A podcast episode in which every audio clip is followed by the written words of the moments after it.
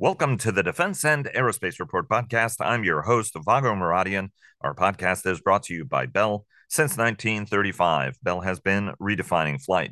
Learn more about its pioneering spirit at bellflight.com. Later in the program, Byron Callan of the independent Washington research firm Capital Alpha Partners with a look at the week ahead and whatever else is on his mind. But first, joining us is Sam Bendett of the Center for Naval Analyses. He's also a fellow at the Center for a New American Security uh, and part of CNA's Crack Russia team and one of the world's leading experts on the Russian military and unmanned systems. Sam, welcome back to the program and I hope you and yours had a terrific weekend. Thanks so much, Vago. Good to be back. Uh, and before we get started, this program is brought to you by HII. HII is a trusted defense and technologies partner and the largest aggregator of U.S. Department of Defense cyber data. HII delivering hard stuff done right. Uh, Sam, thanks very much again for joining us. It wouldn't be Monday unless we were together. Um, the Russians are escalating this war.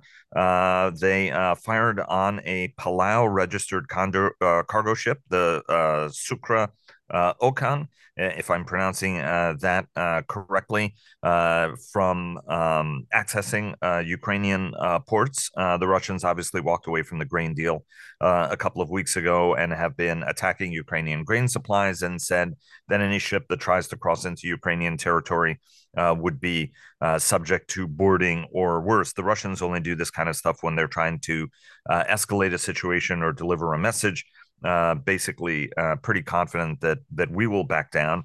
I and a number of others on the show have called for you know breaking the blockade using um, Ukrainian territorial waters that lead into those of uh, the countries uh, on the uh, western side of the Black Sea, and then uh, eventually into Turkish waters and uh, into the Mediterranean. Walk us through what this incident means and how it should change the way we think about the war well, this may be Russia's response to Ukrainian continuous attacks against Russian military ports.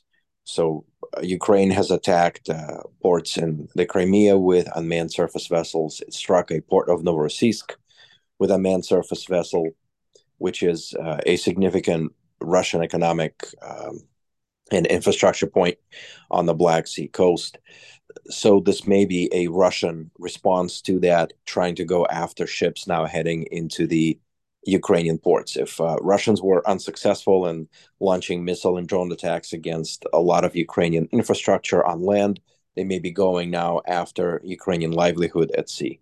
How does this play into where we are uh, in the war? Depending on who you talk to, there is uh, a sense that the Ukrainians are either it's a grinding war and they're barely grinding ahead, or it's a grinding war and the Ukrainians are making progress. Where are we? Ukraine is trying to make incremental progress in um, in the southern uh, regions, trying to kind of cut uh, Russia's land bridge between the Crimea and the Donbass. There's been some progress towards the city of Melitopol, with Ukraine taking several villages and a certain amount of territory but it is a relatively slow progress exactly because the Russian military has had time to dig in and establish very significant and deep defenses and fortifications. We've been talking about this for weeks. And usually, eh, once again, for our listeners, this type of uh, this type of war favors the defender because the defender usually has more protection. But Ukraine has been successful in breaching some of these Russian defenses and um, in taking territory and extracting casualties. But it is a slow progress, precisely because the Russians have learned and have tried to adapt to the Ukrainian tactics. Um, there is uh, some uh, reporting uh, by uh, also uh, the great Wall Street Journal uh, reporter Dan Michaels in Brussels that focuses on you know, maybe the, the focus ought to be Ukraine's focus ought to be shifting to an offensive next spring. that progress this year has been a little bit weaker than expected. There's still a couple of weeks to go before the weather turns very bad in the region and makes it very difficult to fight.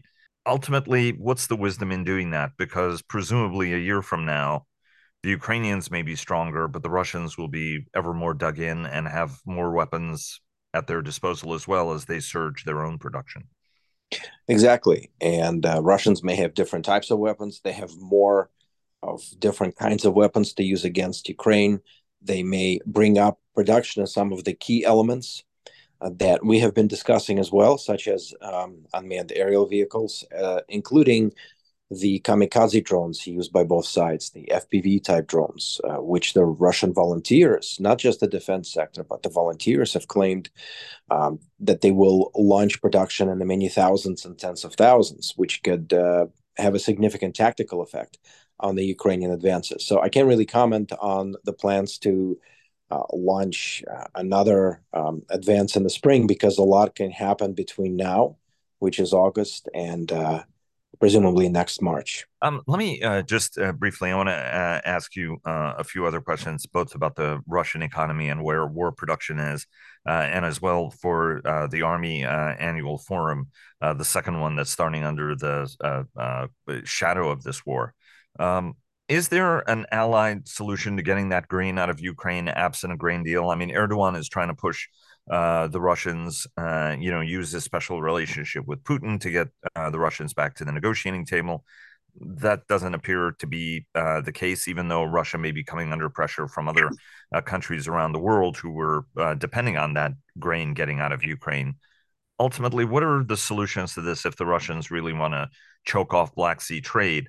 I mean, my argument is unless we maintain freedom of navigation to the Ukrainians, our uh, claims of doing or supporting the Ukrainians in this war to deter China is not going to work because the Chinese are trying to strangle uh, Taiwan as well, right? By by sea.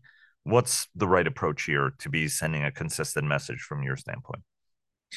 Well, there are probably multiple approaches here. Uh, I'm not a maritime uh, expert, but um, if worse comes to worse, there are also land corridors. And for example, Ukrainian grain could be exported to, uh, let's say, Turkey or Greece via, for example, Moldova, Romania, and Bulgaria. And that's an option if uh, sea based navigation is becoming impossible for the Ukrainian vessels.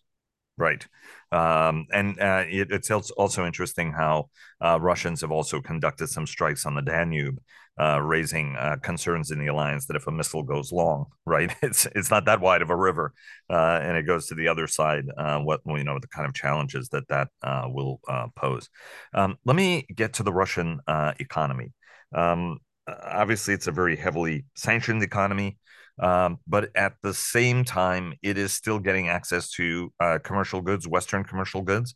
Uh, for example, you know, appliances like washing machines, and and taking the electronics out of that, and uh, allowing uh, Russia um, access to electronics for its weapons industry, which is now running 24 uh, 7 on everything from artillery munitions to long range weapons uh, and the like.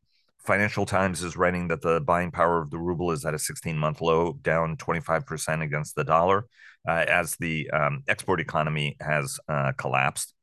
What's the right way to think about this? And what is the impact and implications on the Russian war machine? Well, first of all, Russians no longer need to get microchips out of washing machines. I think that was kind of a blip on the map uh, because at this point, as we have seen, and as has been evidenced by multiple um, analytics, research efforts, and investigations, Russia is able to get microelectronics and semiconductors through various channels, including third countries and third parties. And we talked about this earlier as well. If the sanctions cannot impede and stop, for example, Russia's trade with China, with India, with Iran, with most of Africa, with lots of uh, countries in South and Southeast Asia and Latin America, then Russia has many avenues in acquiring what it wants yes, some of the products are not Western quality products that many Russians are used to, but many other products that Russia is getting, for example, to the consumer market and to the industry, are simply good enough. We talked a lot about how uh, China is dominating Russia's high tech sector.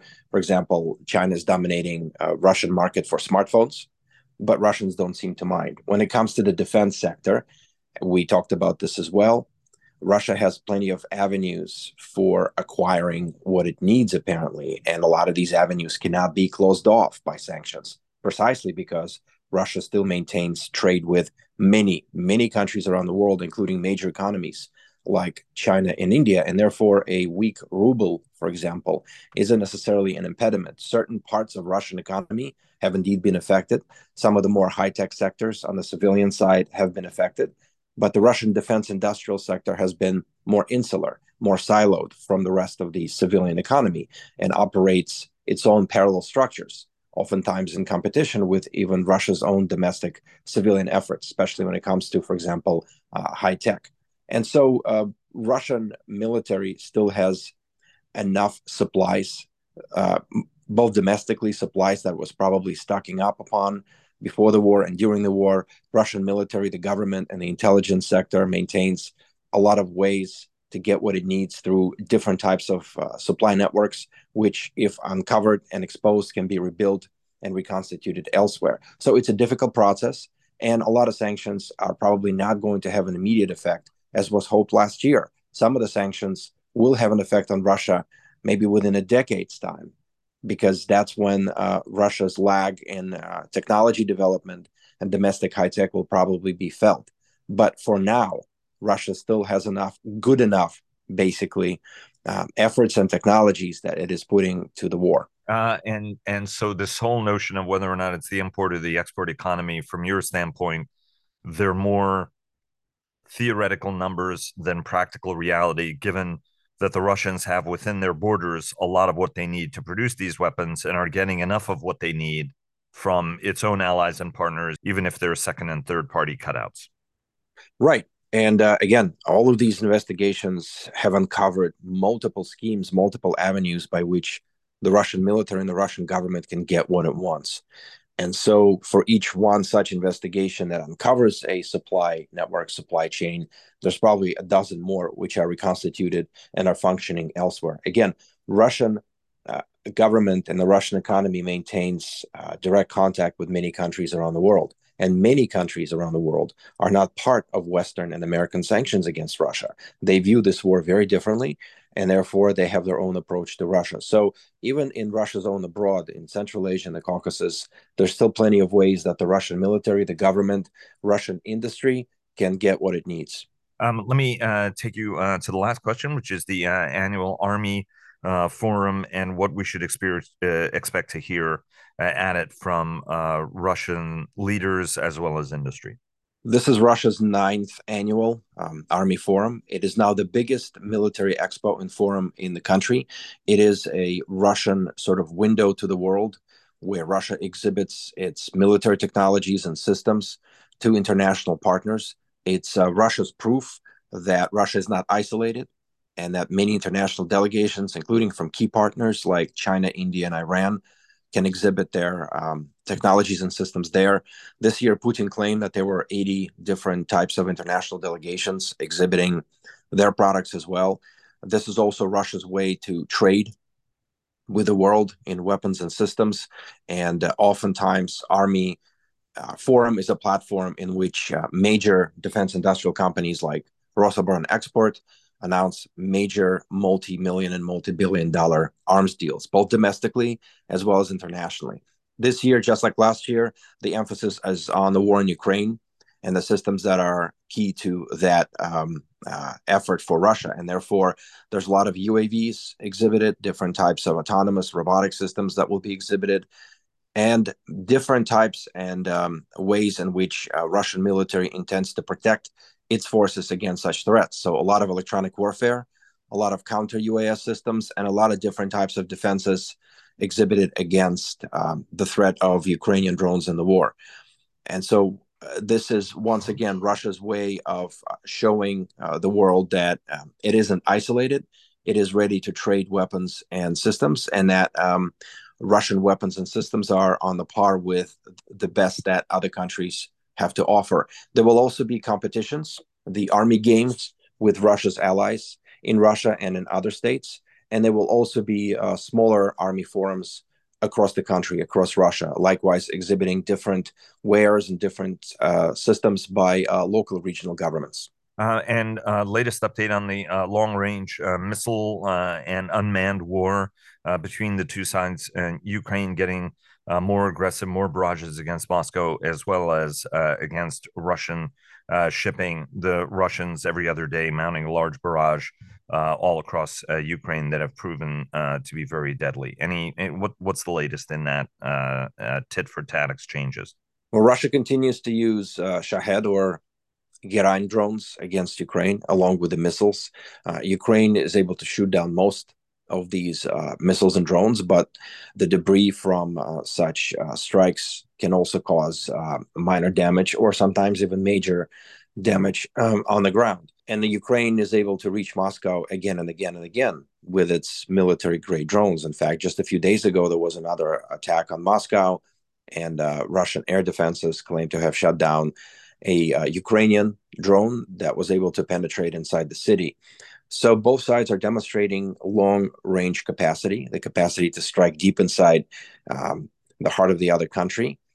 And uh, Russia doesn't seem to let on with its uh, with its use of Geran. Uh, and uh, again, we are uh, led to believe that Russia will only accelerate such use because it is building a, a massive factory uh, deep um, in the Russia's heartland on the Kama River, where thousands of these drones are going to be manufactured. There was a uh, minor scandal about that factory. Apparently, Russian um, uh, Russian government and uh, excuse me, the local government and uh, the local entrepreneurs, which are building this factory and using this factory to assemble these drones, are using young people ages 15 to 21 from mm-hmm. local universities virtually for no pay, working long hours, assembling these drones from kits. And so this was splashed on uh, on Telegram. This was uh, uh, uncovered on social media. This kind of uh, an issue isn't going to stop the Russian efforts. And using young people um, again is uh, indicative of the drive to lower the costs, lower the production costs for these type of drones while using cheap and available labor. Some of these young people get paid, some of them do not. Even if they complain, nothing is really going to happen. So uh, Russia is uh, intending to build more of different types of UAVs. And at the Army Forum, uh, there was a lot of interest towards Iranian uh, Iranian pavilion with Defense Minister Shoigu uh, visiting and looking at different types of Iranian drones, not just Shahed, but other loitering munitions and long range strike weapons. Sam, uh, thanks very much as always for joining us. Hope you have a great uh, week and look forward to having you back on the program next week. Thanks so much. Thanks so much, Vago. And a quick word from our sponsors. Bell sponsors our daily podcast. HII sponsors our global coverage. General Atomics Aeronautical Systems sponsors our strategy coverage. Ultra Intelligence and Communications sponsors our command and control coverage. And GE Aerospace sponsors our air and naval coverage. And as it's Monday, joining us now is my good friend Byron Callan of the independent Washington research firm Capital Alpha Partners with a look at the week ahead and whatever else is on his mind. Byron, uh, welcome back and hope you guys had a great weekend. I am, and I'm calling in from Maine right now. So uh, the summer's not over yet. Uh, exactly. Little, uh, little while uh, to go, and summers are beautiful uh, up there.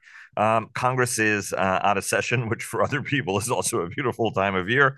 Um, but there are concerns are mounting, right? That we're headed for a shutdown. We discussed that on Friday's show. We just you and I discussed that last week as well. And on top of all that, the administration has dis- disclosed this $41 billion supplemental funding request that includes Ukraine funding and a lot of other things that's faced a little bit of criticism for uh, not just what's in it, but what's not in it. For example, uh, Taiwan aid that some people thought was in there. Let's first talk about your uh, base case scenario.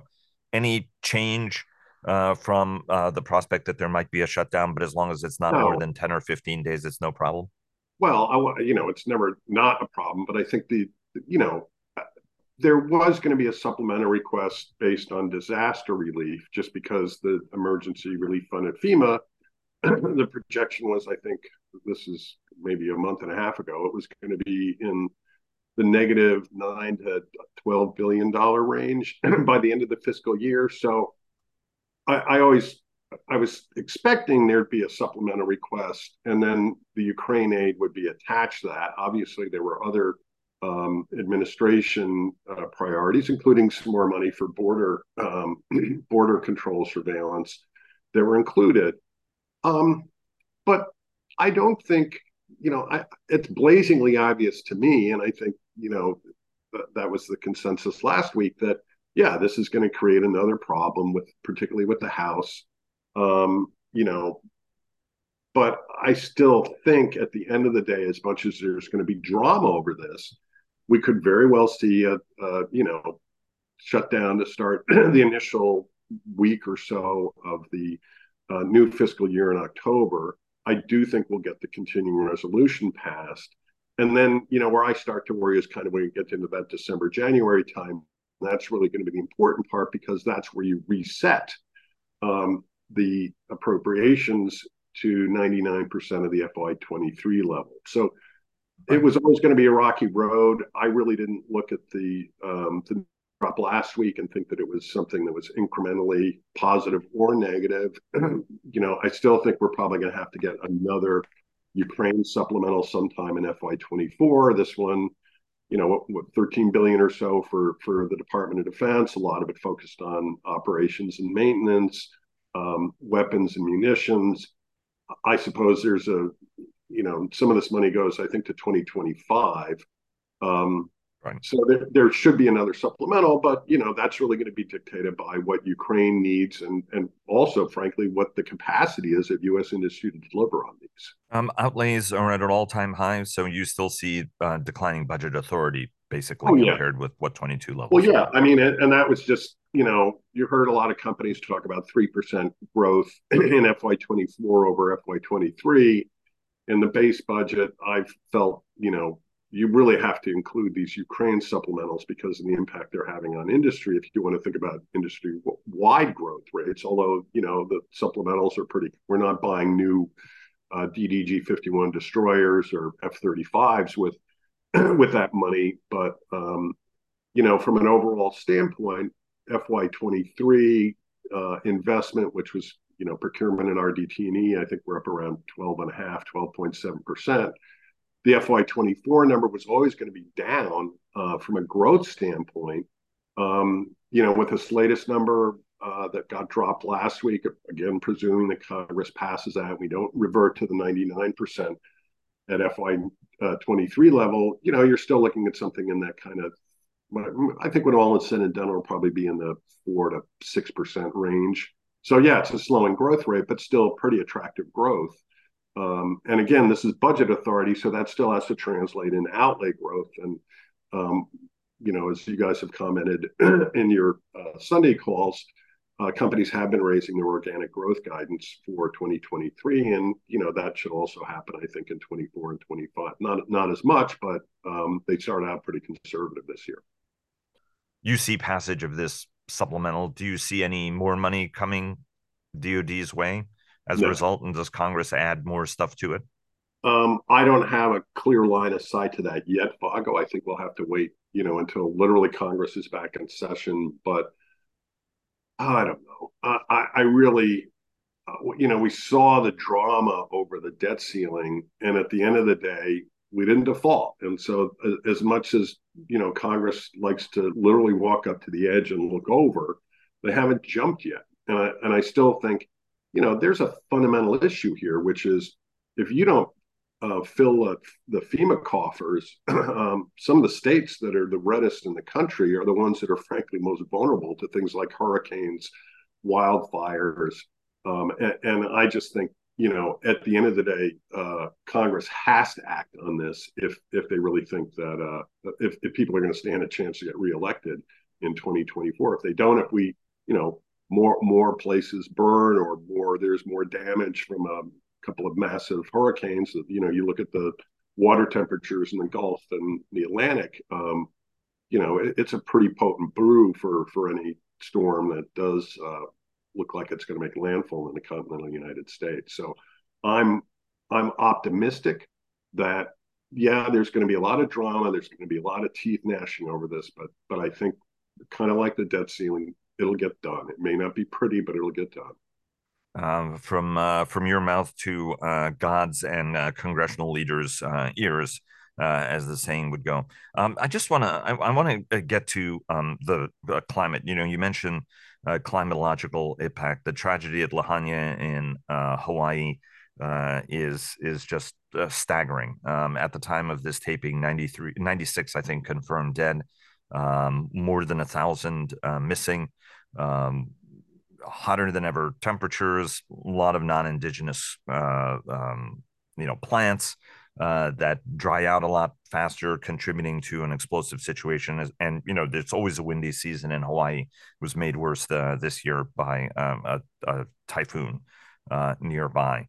Um, a, a, lot of discussion about and and there are climatological effects that are all over uh, the country that are likely to fuel greater spending. What is the impact of this wild card? I don't think it's a wild card because our son is a climate uh, uh, scientist, and you know he's pointed out to us that almost everything in the model that they said 40 years ago is a uh, or 30 year plus years ago is actually happening. So none of this should come as a surprise. Well, and yet some people are seeing this as a surprise. Does this change spending and how well, do we I'm in, I'm in, no, I'm in Maine at a at an offsite. Basically, um, it's Chatham House rules, but you know there have been a couple of discussions on climate impact, climate change. You know, I, I think Vago, there's always, you know, there's a view that it can't happen in my state or my district.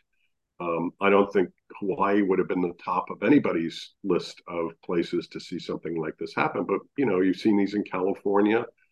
Um, you know, so it'll it's an incremental change. You know, but I, I still think it's going to be a couple of years for this to really percolate up.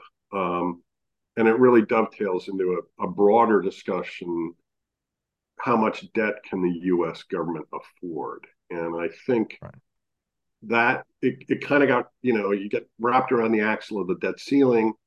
But, um, you know, if you don't spend money um, building more resilience, uh, as you see, as you just in, in Hawaii, and kind of, you know, creating some fire breaks against what are probably going to be more and more events like this, the the incremental costs are much worse, um, both in in human lives lost and property damage, and you know the the, the bills to clean up and and fix all this stuff. So I, I just it's going to take years to play out. Um, uh, there's been an interesting here at this event about, uh, and I don't think no one knows. I mean, you know, economists, you can't you can't look at the U.S. federal government the way you would look at a corporation and say, yeah, they can, you know, borrow up to three times EBITDA. I mean, uh, we do have a lot of uh, long-term liabilities, healthcare, Social Security, but um, you know, the the someone ought to start raising the issue about if you don't spend money on this, you know, it's like not buying an insurance policy Right. Um, you're you're going to see, and the same with defense. It's like if you don't spend money on defense, well, what happens? You know, what happens in Taiwan or Ukraine? What what isn't isn't that much worse if we fall through the uh, or, or walk through the human and economic costs of the loss of Taiwan, for example. Um, so it, it's the same mindset. We're not there yet.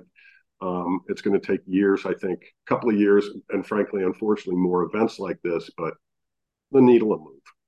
Uh, it is uh, it is uh, certainly uh, very interesting, and and obviously you have the Fitch downgrade, right? I mean, so folks are looking at that debt number, whether or not people in Washington. Yeah, and I think the Fitch the Fitch downgrade was really it wasn't about the debt number; it was about the process. Right. You know, Washington's going around this. It, it was it was a process downgrade, not oh, ding ding ding ding. We've at 120 percent of of uh, debt to GDP, that's that's unaffordable. I mean, no, to me, when you read the Fitch downgrade, it's like this is shambolic the way we go about this, and it just well, and and it gets the tax rates and reasonable yeah. tax rates on what it is we should be paying, right? I mean, I yeah. I think ultimately, um, we, are all living longer. We want more from government. You got to pay more for it as opposed to uh, paying dramatically less for it, whether we like it or not. Um, right. Let me uh, take you to. Uh, we we've only got about four uh, three or four minutes uh, left. You wrote an interesting report uh, last week uh, that was not aimed at the usual uh, audience about what drives uh, companies, and that's gotten a great response from some people that we mutually admire. walk us through what you had to say and why you put it together. What I was really trying to explain, Vago, to it's really for the Department of Defense um, and members of Congress how companies, how public companies work, and the role that um, stock uh, equity plays, and the role that institutional investors play. And you know, you see a lot of pushback, and I'm I'm not a big fan of of share buybacks, but I understand why companies do it. Um, I also understand, and I try to walk through this in report. You know, if if they sit on, if a company sits on cash, you know, there's a good chance that an activist investor is going to come along and solve that problem of what to do with the cash uh, for a current management uh, that would then be shown the door. So Right. It was really just trying to get to this question of, um, you know, we may not like the way this system always works. Um, I, I really, I don't, you know, for a moment doubt the the patriotism of um, people in large corporations, uh, publicly and smaller public companies in the United States. I mean, I really do. They do believe in the security mission, but um, you know, their incentives or goals are they're not measured on how much security they deliver to the United States. They are measured on how much cash flow they deliver, how much uh, what their operating margin and, and sales targets are, and those targets are weighed against